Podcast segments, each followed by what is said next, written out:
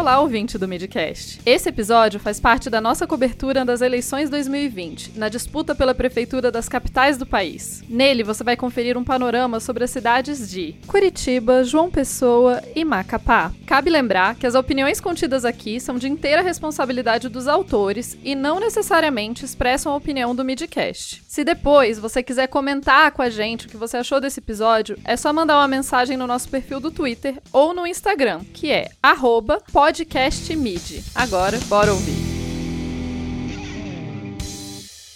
Olá, ouvintes do Midcast. Eu sou a Isadora Rupp e é uma honra estar aqui na cobertura dessas eleições municipais 2020. Eu sou jornalista independente, escrevo para vários portais e moro em Curitiba. Hoje eu vou trazer um panorama sobre a disputa por aqui. Muitos analistas eles têm dito que essa é uma eleição favorável para a continuidade de quem está no poder, a pandemia, as surpresas diárias do Brasil, elas nos deixam um pouco distantes do pleito municipal. Em Curitiba, o atual prefeito, Rafael Greca, do DEM, é o favorito na disputa. E ele pode ganhar, inclusive, no primeiro turno, reforçando aí essa teoria de continuidade. O Greca ele é um velho conhecido da política nacional e do Paraná. Ele começou a sua carreira nos anos 80 e foi aliado do Jaime Lerner. Ocupou cargos no governo estadual e foi até ministro no governo FHC. Essa é a segunda vez que o Greca é prefeito de Curitiba. Ele já tinha sido eleito no primeiro turno em 1993 e deixou uma marca de cuidado e amor com a cidade.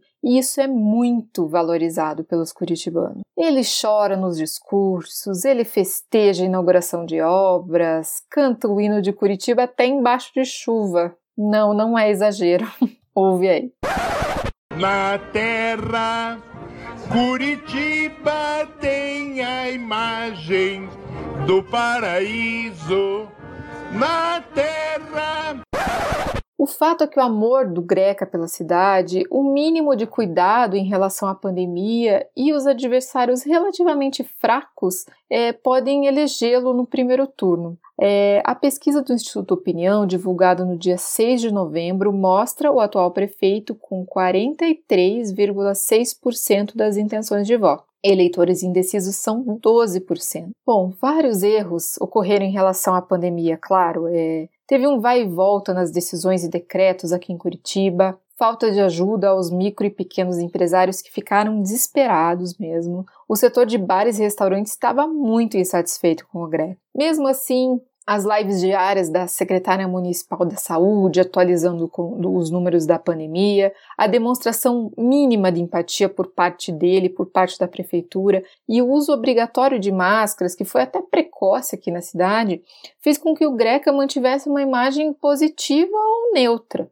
A oposição até quis emplacar algumas críticas em relação à pandemia, mas não colou o sistema municipal de saúde daqui, que é relativamente bem organizado há várias gestões, deixou a cidade num patamar muito mais tranquilo, se você for comparar com o Rio de Janeiro ou com São Paulo, por exemplo. De qualquer forma, a pandemia aqui ela foi sim bastante letal, principalmente em junho e julho, e o sistema de saúde ficou perto do colapso. Eu vou deixar linkada aqui nos comentários uma matéria que eu escrevi sobre o tema para a BBC Brasil, para quem quiser entender um pouquinho mais o que, que se passou por aqui. Bom, voltando ao Greca. A imagem carismática do Greca, o quanto ele conhece a cidade e o seu apreço estético, né? Ele gosta de deixar Curitiba sempre com uma imagem de bem organizada, de limpa, de bonita. Isso é algo que ele sabe fazer muito bem. E aí o eleitor ele vai naquele voto útil, claro. Ele não vai querer mudar para alguma coisa que pode ser duvidoso, digamos assim. É, isso mesmo em meio a N problemas e críticas, né? O Greca, na sua gestão, ele chegou a fechar unidades de saúde em Curitiba, né? Na época, ele sequer tinha ideia que a gente enfrentaria uma pandemia. E na época, ele fechou essa unidade de saúde porque não tinha muita demanda ele também se envolveu num escândalo de um sumiço de obras de arte, de uma casa de cultura, que parece que foi parar no sítio dele, algo bem estranho. E ele também é um candidato que ele não mostra assim um apreço, uma preocupação pelas áreas periféricas. Mesmo assim, a sua ótima comunicação, a comunicação dele realmente é muito boa e ele é carismático, dão a ele um capital político que, que hoje, que no momento nenhum adversário aqui parece conseguir derrotar. Bom, mas nós temos esperança no segundo turno e quem vai disputar com o Greca, se disputar, ainda é uma incógnita. A mesma pesquisa do Instituto Opinião, que eu citei aqui no começo da minha fala, ela mostra quatro candidatos tecnicamente empatados. Vamos lá para eles. Fernando Francischini, do PSL, com 6,74%, Goura, do PDT, com 6,21%, João Guilherme do Novo, com 4,52%, e Cristiane Iared, do PL, com 4,29% das intenções de voto. Começando pelo Francischini. O Francischini é o candidato da direita malucada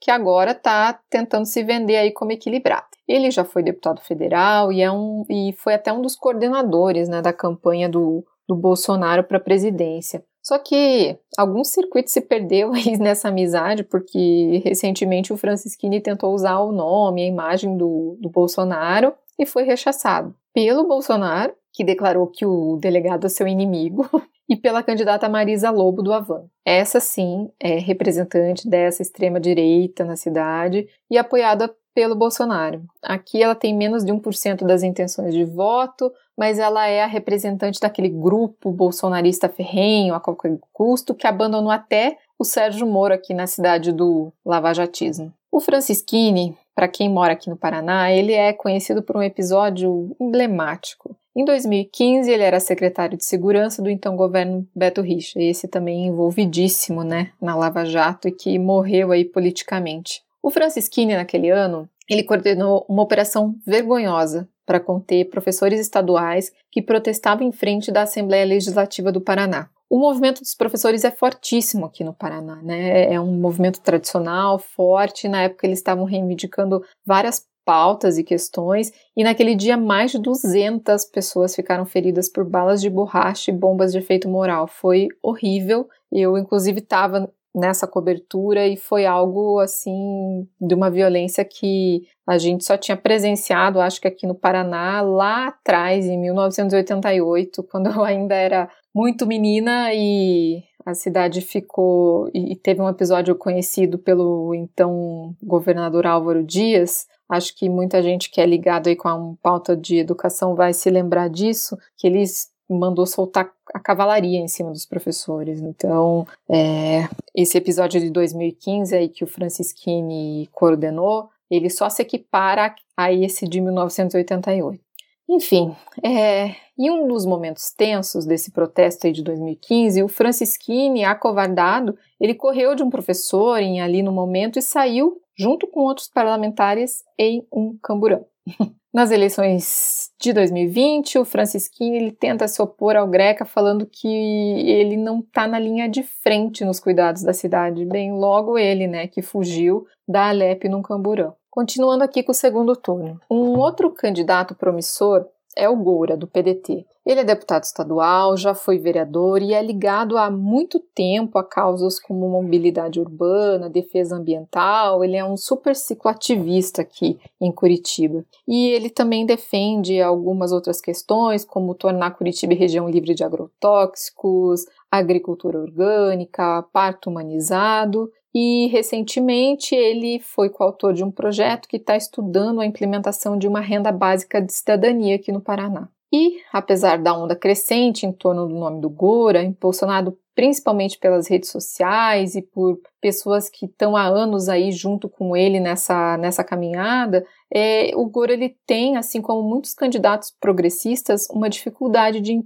atingir a periferia. Então, a gente vai ter que esperar para ver se vai ser ele, se vai ser o Francisquini, quem que vai disputar aí com o Greca se tivermos segundo turno. Tem um outro candidato que é o candidato do Novo, que é o médico João Guilherme, e ele formou uma chapa que vem sendo apontada como um combo perfeito por quem circula no meio político. Esses dias eu estava conversando com uma fonte para uma matéria e ele me falou o seguinte: Olha, Isadora, hoje, se você tem uma chapa formada por um profissional de saúde e uma mulher, você provavelmente vai ser bem sucedido. E é isso que o Novo tem aqui em Curitiba. O João Guilherme é médico e a vice, a Giovana de Conte, ela é uma mulher e ela mora na periferia aqui de Curitiba, na Vila das Torres. Ela é uma ex-executiva que se mudou há alguns anos para a região, onde ela tem uma empresa social em que prepara jovens para o mercado de trabalho e ajuda a impulsionar negócios locais lá na região, bem alinhado ao que o novo prega, né? Recentemente, aconteceu uma coisa engraçada aqui que o Novo espalhou pela cidade algumas pessoas com cabeças laranjas, assim, as pessoas só ficavam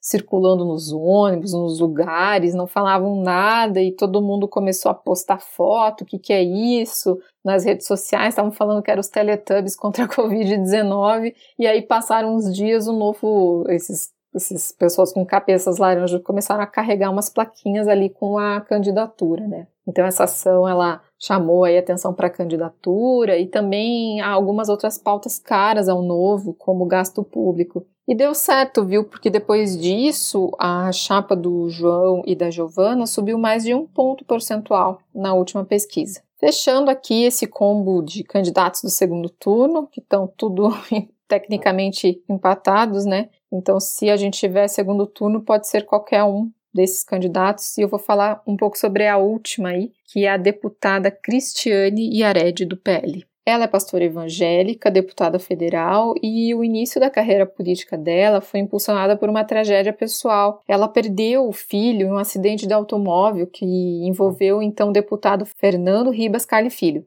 Na época foi uma repercussão tremenda aqui na cidade, um processo que se estendeu aí por vários anos, foi a júri popular e a Cristiane Yared acabou entrando na política. Né? Ela formou o Instituto Paz no Trânsito e sempre se envolveu em pautas ligadas ao tema, que penalizassem com mais rigor os envolvidos em acidentes de trânsito. Então, ela ficou muito conhecida por ser a deputada do trânsito aí, né? Recentemente, no entanto, a Yared teve que se render ao bolsonarismo. Ela votou a favor do novo Código de Trânsito, conhecido como PL da Morte, pelo afrouxamento das punições, justamente contra tudo que ela vinha lutando, mas o PL, que é o partido dela, é alinhado ao Bolsonaro e ela teve que votar junto com o partido. Em relação à candidatura da prefeitura, a Iared ela defende algumas coisas como acabar com cargos comissionados, investir em creches e no cuidado com as pessoas. Essa última proposta, ela fala muito, mas ela coloca uma forma meio genérica, não detalha muito bem o que, que é esse cuidado. Finalmente, a gente acabou o segundo turno. Ainda bem.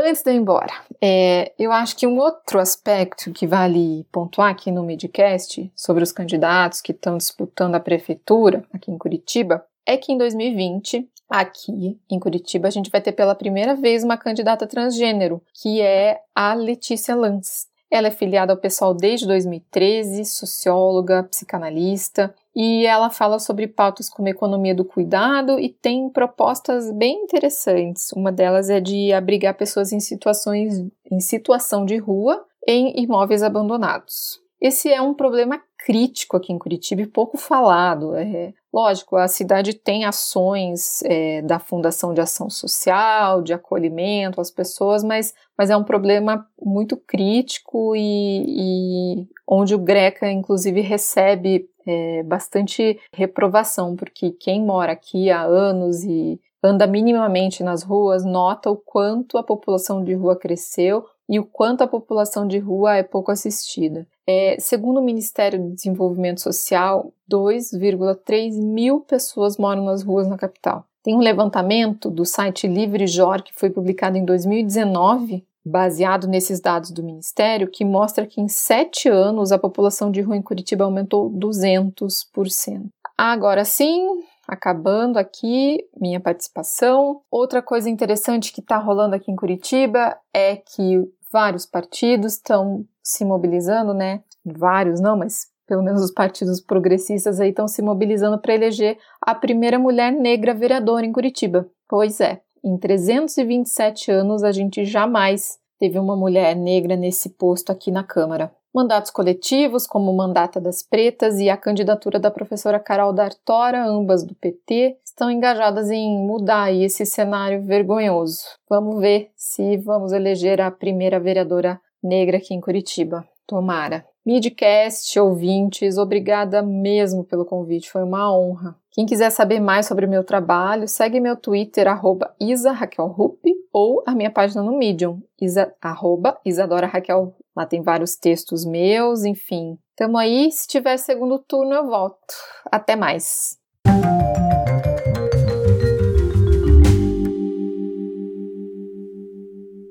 E aí galera, eu sou Raoni Aguiar e eu falo aqui do extremo oriental das Américas, capital da Paraíba, João Pessoa, isso mesmo, aqui é a cidade onde o sol nasce primeiro. Também é a cidade do maior bloco de prévia carnavalesca do país, as Muriçocas de Miramar, cidade mais verde do país, possuindo uma floresta com mais de 500 hectares no meio da capital. Porém, a gente tá aqui para falar sobre política, né? Então também preciso dizer que é a cidade que leva o nome de um político, não diferente de muitos, charlatão, que nada fez pela cidade e pelo Estado, mas que ganhou essa homenagem, né? João Pessoa. Enfim, gente, brincadeiras à parte, eu sou Raoni, formado em administração, atualmente sou graduando em gestão pública na UFPB e preciso fazer um registro aqui ao tempo que gravo esse podcast. Essa semana, Bolsonaro, ele nomeou para reitor da UFPB terceiro colocado na lista tríplice da eleição né, da UFPB, desrespeitando a autonomia da universidade e atacando mais uma vez a educação pública do nosso país.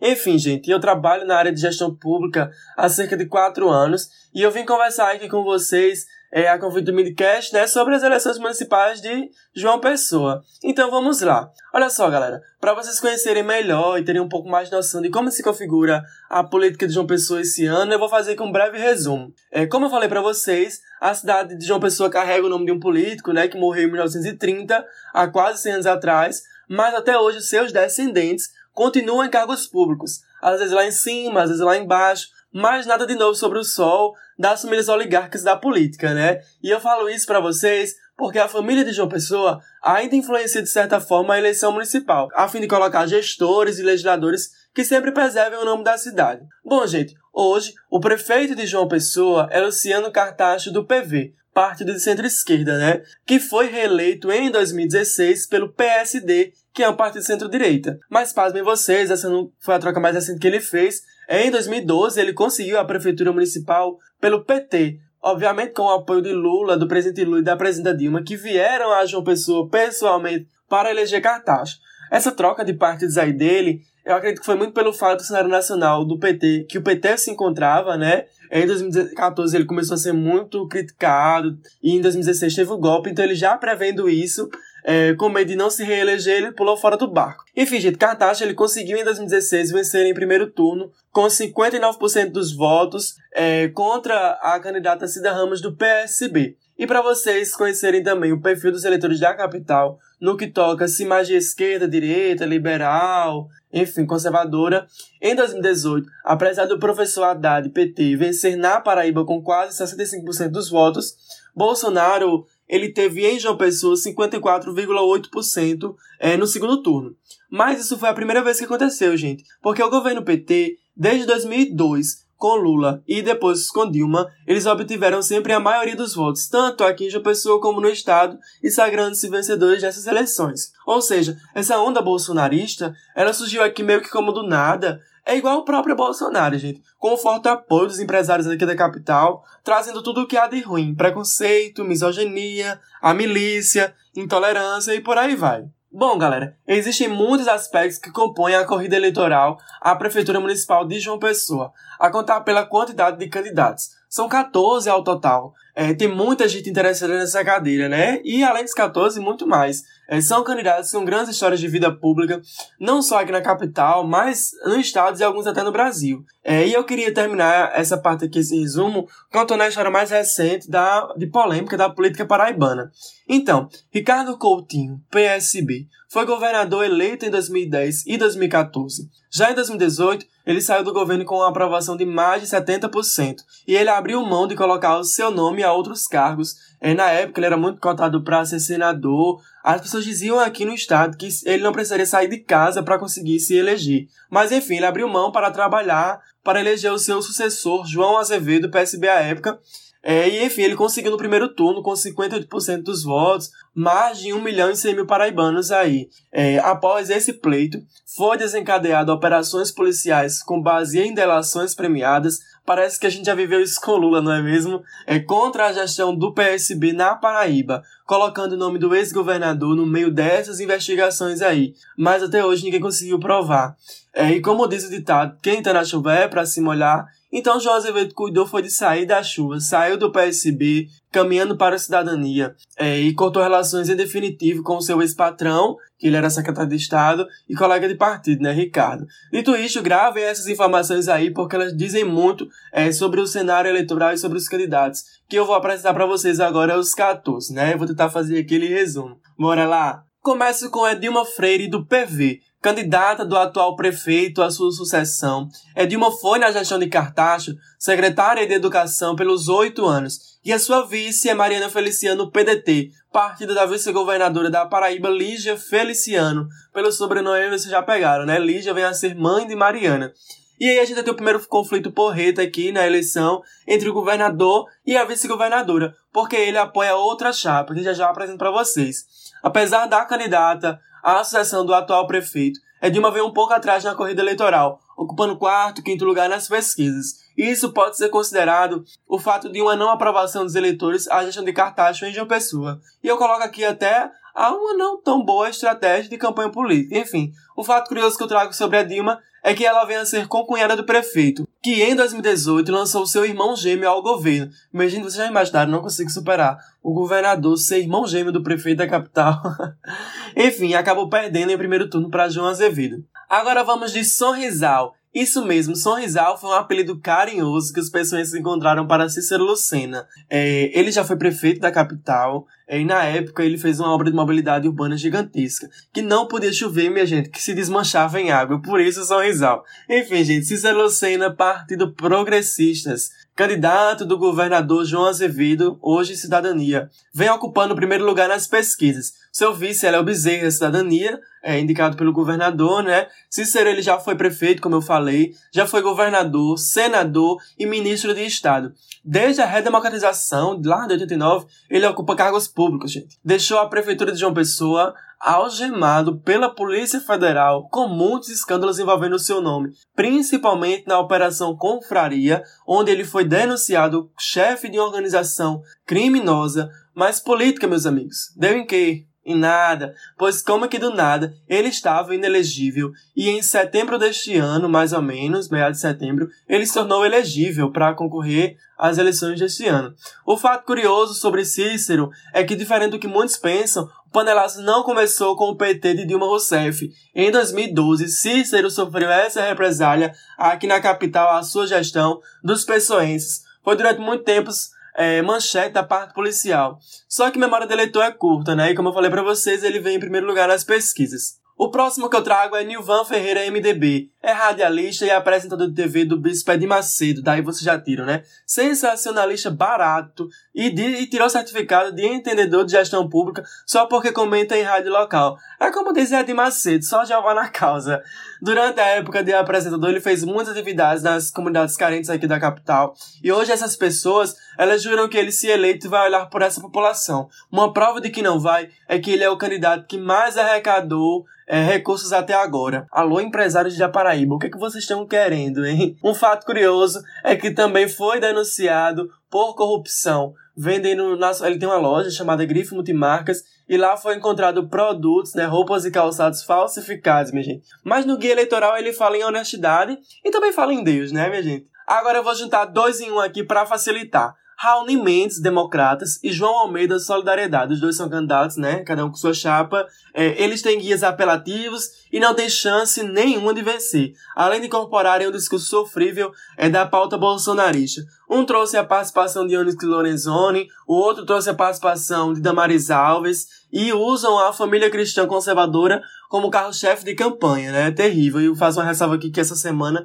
Raoni ele postou uma foto com o presidente em exercício Bolsonaro nas suas redes sociais para ver se há garinha fundo, né? Agora votos dos candidatos bolsonaristas católicos. Enfim, gente, terrível. Ah, agora eu não vou juntar, não. Eu vou fazer um balaio de gato, como a gente chama aqui. Prestem atenção. Camilo Duarte, PCO. Rama Dantas, PSTU. Italo Guedes, PSOL. Rafael Freire, UP. Carlos Monteiro, Rede. E aqui também coloco Anísio Maia, PT. São candidatos 1, 1% ou menos que isso nas pesquisas eleitorais. E eu faço uma ressalva aqui para o nome de Anísio Maia. Hoje ele é deputado estadual com a ajuda do governador, que botou uns deputados aí para ser secretário de Estado e ele estava na suplência e uma casa do destino terrível, muito triste, um deputado em exercício veio a falecer, então Anísio assumiu a cadeira.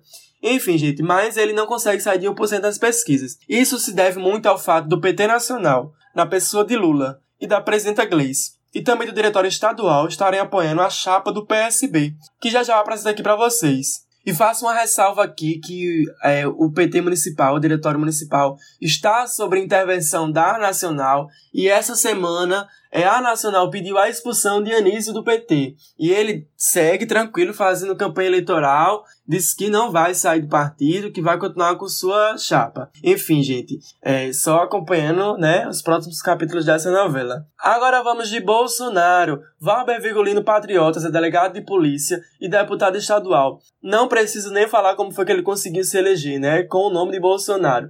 Pois bem, o pior que temos em relação a uma sociedade justa, democrática e igualitária. Ele serve para os ricos e, como a gente chama no Twitter, aquele meme, cadelinho dos empresários. Gente, juro que tô acabando, viu? Esse é o 13 terceiro. Rui Carneiro, PSDB. Atualmente deputado federal, prega em toda sua campanha que é ficha limpa, que irá fazer quatro anos de gestão a mil, mas já foi denunciado por formação de quadrilha, desvio de verba pública quando era secretário do na época governador Cássio Cunha Lima, Cássio que foi o primeiro do Brasil a utilizar a lei da ficha limpa. Ele foi julgado e cassado, né, de seu mandato. Enfim, gente, e fato curioso que eu trago aqui sobre Rui é que o filho dele tá naquela famosa lista é dos que receberam auxílio emergencial sem precisar. Enfim, a hipocrisia, né, amores?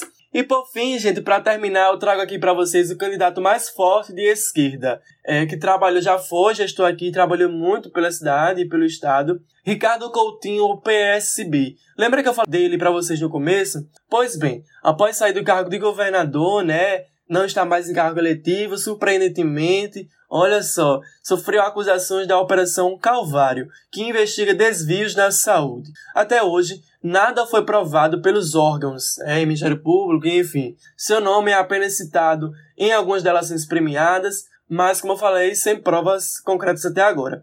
Por forte apelo da galera de esquerda, ele lançou o seu nome no último minuto.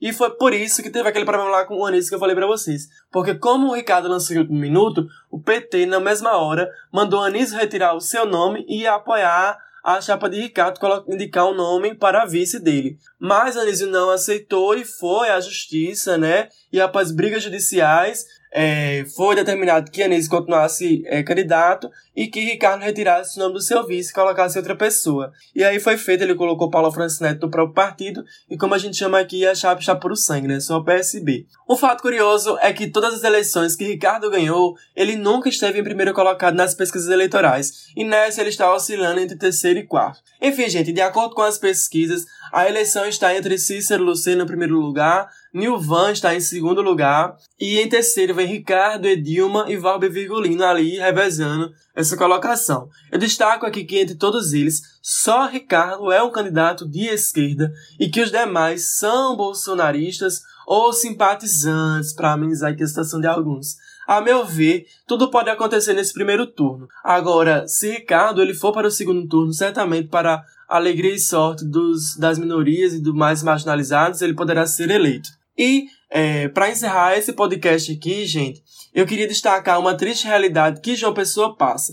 Além de tantos nomes que eu já citei em páginas policiais, se observarmos os candidatos bolsonaristas, juntos eles chegam a quase 50%. E eu não estou falando aqui dos candidatos 3, 1%, não, dos maiores mesmo. É, e isso é muito triste para a gente, porque a gente sabe o modelo de gestão de Bolsonaro. É, como eu falei no começo para vocês, a gente teve agora esse problema com a, a nossa universidade, ou seja, é, seria só uma concretização desse governo aqui na nossa capital. A nossa cidade estaria entrando em um caminho terrível né, e difícil de sair, que é o que se encontra no Brasil hoje.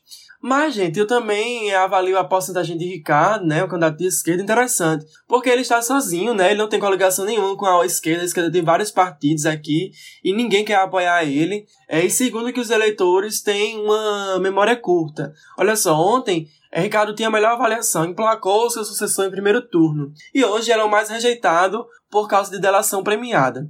É, e muitos candidatos já tiveram eleições bem piores, como eu já falei para vocês, né? Já foram presos, julgados, algemados no meio da cidade, enfim. É, eu atribuo esses votos das pesquisas que Ricardo tem a todas as políticas públicas que ele já implantou aqui. Ele já foi prefeito, né? E já foi governador, então, aqui na cidade e no estado. Enfim, galera, é isso. Eu espero ter ajudado a vocês a conhecerem um pouco melhor sobre a política municipal aqui de uma pessoa, como ela está a eleição esse ano para os que são de fora e para os que são de dentro. Eu deixo aqui uma mensagem, é, se vocês estiverem me ouvindo agora, é, pensem, reflitam, analisem as propostas de cada um, é, vejam quais são realmente viáveis para a nossa capital. Essa semana teve um candidato que disse no guia eleitoral que iria zerar o furto a carro aqui na capital. Isso é impossível, a menos que ele seja o chefe da milícia é, aqui na capital, né, minha gente? Enfim, ideias muito mirabolantes. Muitos deles já foram gestores é, e já tiveram a oportunidade de trabalhar. Então veja se eles realmente tra trabalharam, se eles merecem esse, essa segunda chance, né? Essa segunda confiança, enfim. Eu acredito que. Pensem na democracia, minha gente. Porque eu acredito que ela, ela se constrói de bairro, de vereador, de prefeito, e só assim a gente vai conseguir ter um país mais justo, um país humano e, quem sabe, por que não um país de primeiro mundo? É isso, gente. É, me segue nas redes sociais, arroba Raoni Aguiar, R-A-U-N-Y. Papai deu essa animada aí no meu nome, né? Raoni Aguiar. Instagram, Twitter, Facebook e YouTube. Eu também tenho um canal no YouTube, Raoni Aguiar, só pesquisar, é, que eu falo um pouco mais sobre gestão e políticas públicas, certo, gente? Um forte abraço, um beijo e até mais.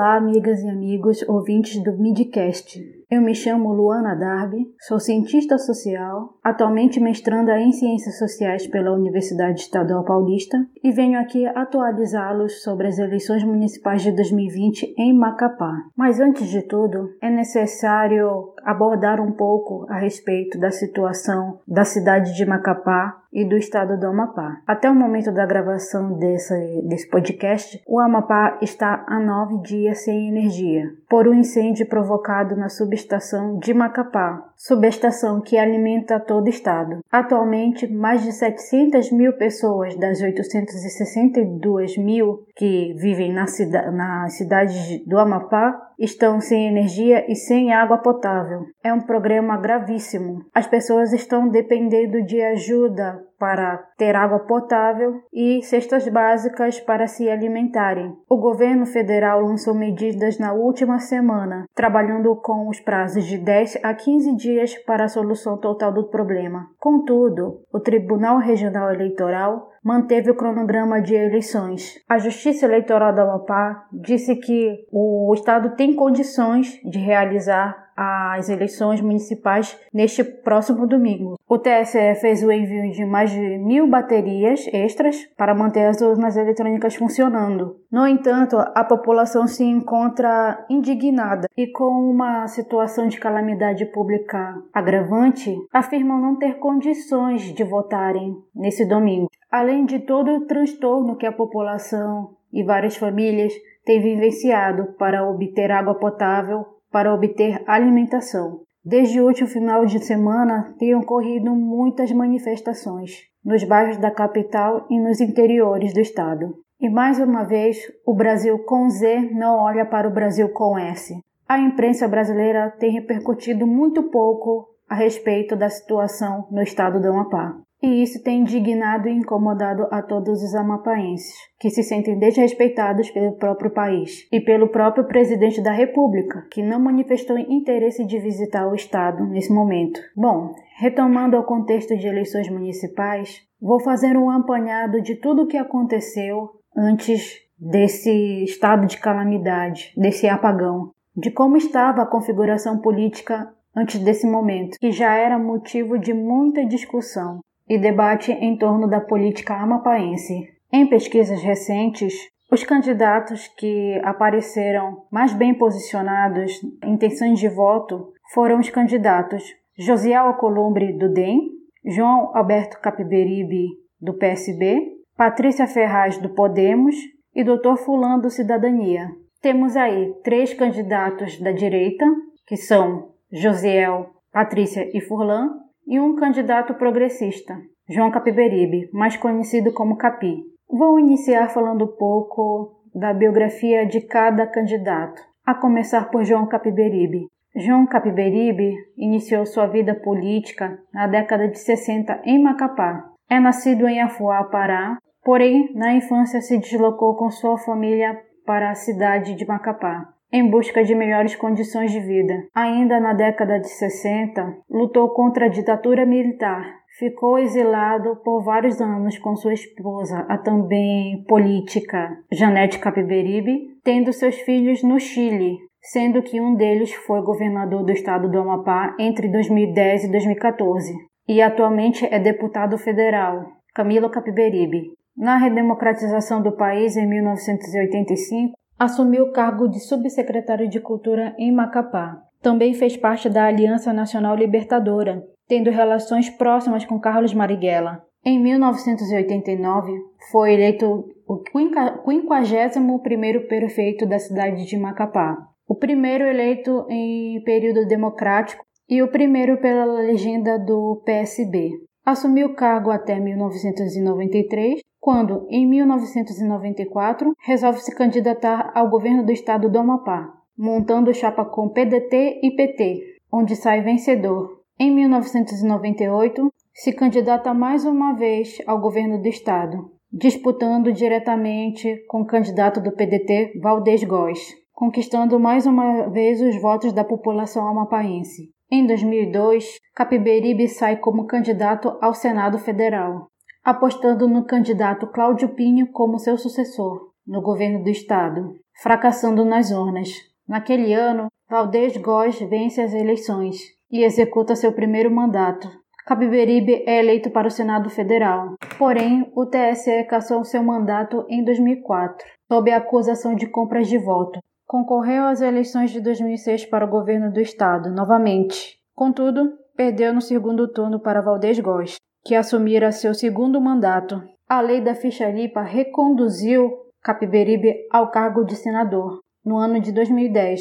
Capiberibe foi responsável pelo Programa de Desenvolvimento Sustentável do Amapá, o PDSA, durante seus mandatos como governador e pela Lei da Transparência, lei que garante acesso à informação ao cidadão brasileiro sobre as ações do governo federal, estadual e municipal, criada no mandato como senador. Capiberibe é um nome progressista muito forte ainda no estado do Amapá um dos nomes mais tradicionais da ala progressista, reconhecido por seus programas populares e de cuidado ao meio ambiente. No entanto, ele faz parte de uma categoria que a população amapaense atualmente abomina, que são as das famílias tradicionais da política, que seguem um projeto conservador e nada inovador no Estado. E isso tem afastado ele de potenciais eleitores, principalmente a juventude. Nas últimas pesquisas Ibope e Big Data, o candidato do PSB aparece com 20% a menos em relação ao candidato da direita, o empresário Josiel Acolumbre, do DEM. E é dele que vamos falar agora. Josiel Acolumbre é empresário, pertence a uma família de comerciantes tradicional do estado que chegou na década de 1920 ao Amapá e que hoje possui um império industrial, comercial e político no estado do Amapá. Para se ter uma ideia, a família Alcolumbre tem concessão de várias rádios e televisões no estado. São donos de lojas e também tem seus pés no ramo do agronegócio e agropecuária. É irmão do atual presidente do Senado, Davi Alcolumbre, foi suplente do seu irmão no Senado até o começo desse ano e atualmente vem como candidato à prefeitura de Macapá, sendo apoiado pelo atual prefeito da cidade, Clécio Luiz, sem partido, que saiu recentemente da rede por divergências políticas, pelo motivo de apoiar Josiel e também conta com o apoio do atual governador do estado, Valdez Góes, do PDT, que está no seu quarto mandato no comando do estado. Possui também a, apoio da bancada federal, dos deputados estaduais e da atual composição da Câmara Municipal, compostas por partidos de centro, direita e direita. Ou seja, ele tem a máquina nas mãos. Com esse favorecimento político, Josial tem ganhado popularidade entre o eleitor mais conservador e que depende do serviço público, ou melhor, dos cargos públicos para se manter, já que no Estado é muito comum o esquema de contrato administrativo. Entra governo, sai governo, mudam as pessoas, não tendo espaço para concursos públicos, criando esse clima de dependência. Atualmente, o candidato do DEM aparece em primeiros nas pesquisas eleitorais, contando com o apoio de toda a classe política do Estado e de seu irmão Davi Alcolumbre. Vale ressaltar que Davi e José vêm de uma família de empresários que também dominou a política. Portanto, se trata de uma família tradicional que tenta estender suas redes agora na política, demonstrando assim, ao meu ver, ser o novo da velha política, trocando somente as peças, mantendo os mesmos princípios. A família Alcolumbre é envolvida com o esquema de grilagem de terra. Várias regiões foram devastadas por empreendimentos que a família nos interiores do estado, recebendo uma multa que ainda não foi paga de 109 mil por descumprir a legislação ambiental. No entanto, Davi Alcolumbre tenta de tudo para emplacar seu irmão, talvez para a extensão dos seus próprios interesses de domínio local. A seguinte candidata a ser apresentada é a médica odontologista Patrícia Ferraz, do Podemos. Patrícia Ferraz é cirurgiã dentista, nascida em Minas Gerais, é radicada no Amapá desde 2002, contratada pelo Programa Saúde da Família, programa que foi executado pelo governo federal durante a gestão de Lula, e ali fez sua carreira política. Em 2016, foi convidada por Michel Temer a fazer parte da coordenadoria nacional do mesmo programa desta vez com o nome de Programa Saúde Bucal, tendo contato próximo com a população amapaense durante esses anos. Em 2014, concorreu ao cargo de deputada federal, não conseguindo ser eleita. Em 2018, foi suplente do deputado federal Vinícius Gurgel do PP. Acabou assumindo o cargo de deputada federal no lugar dele em dezembro de 2019 e hoje é candidata a prefeita de Macapá pelo Podemos. Recebeu em 2017, na Assembleia Legislativa do Amapá, o título de cidadã amapaense pelos serviços que prestou à sociedade. A candidata do Podemos,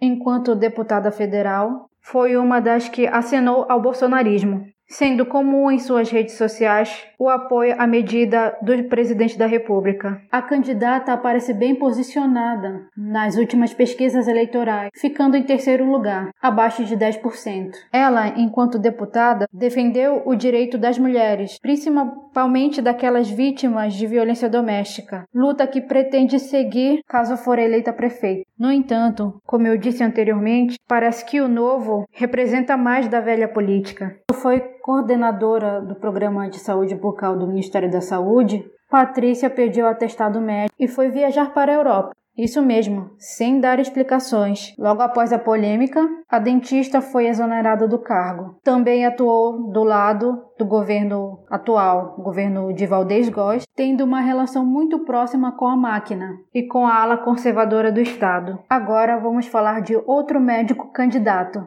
Antônio de Oliveira Furlan, mais conhecido como Dr. Furlan. Nascido na Costa Rica, viveu boa parte da sua vida em Belém do Pará. É médico cardiologista, tem uma clínica de cardiologia no Amapá, para onde se mudou em 2003.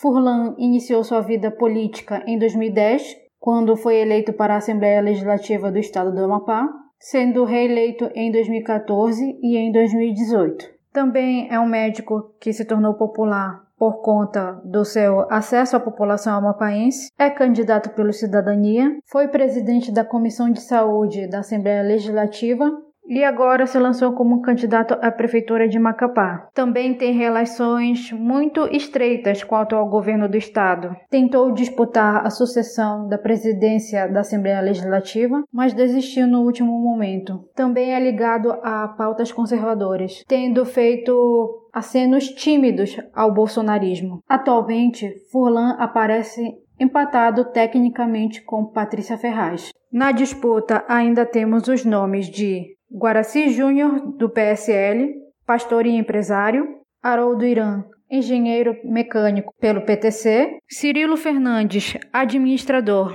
pelo PRTB, Paulo Lemos, professor pelo PSOL, Gianfranco Guzmão, professor pelo PSTU, que, diga-se de passagem, é um partido forte no Amapá, pois já conseguiu a quarta posição para a Prefeitura de Macapá no ano de 2016, e Marcos Roberto, professor pelo PT. São dez candidatos nessa disputa eleitoral, sete de alas de direita conservadora e três de esquerda progressistas. As seguintes considerações a fazer nesse momento é de que a disputa atualmente aponta para um cenário incerto, afetado principalmente pelo fator apagão. A população ameaça não ir às urnas nesse próximo domingo, o que pode gerar um número de abstenção maior do que o previsto pelo fator Covid-19, podendo chegar a 30%. O sentimento de indignação da população está influenciando muito na escolha O cenário que podemos esperar é a de que Josiel vá para o segundo turno com o candidato Capi ou com o candidato Dr. Furlan. O apagão está mudando a opinião das pessoas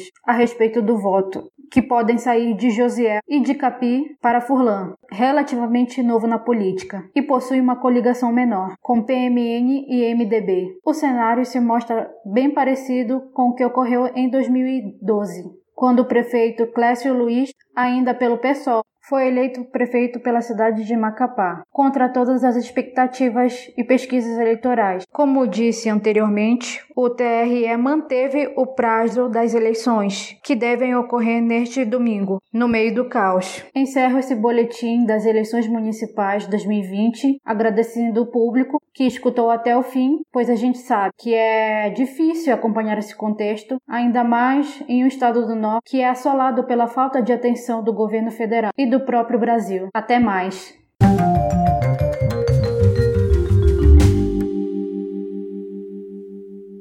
No Boletim de Macapá foram referenciadas as pesquisas divulgadas pelo IBOP em 28 de outubro, encomendada pela Rede Amazônica, e a pesquisa real Time Big Data, divulgada em 26 de outubro, encomendada pela TV Record. Ambas possuem nível de confiança de 95%, com margem de erro de 4 pontos percentuais para mais ou para menos. Os números de identificação na Justiça Eleitoral são o AP 00006-2020 e o AP 03665-2020, respectivamente. No Boletim de Curitiba foi referenciada a pesquisa divulgada pelo Instituto Opinião, em 6 de novembro. A pesquisa foi encomendada pelo próprio Instituto e entrevistou 1.220 moradores de Curitiba. Possui nível de confiança de 95% e margem de erro de 4 pontos percentuais para mais ou para menos. O número de identificação na Justiça Eleitoral é o PR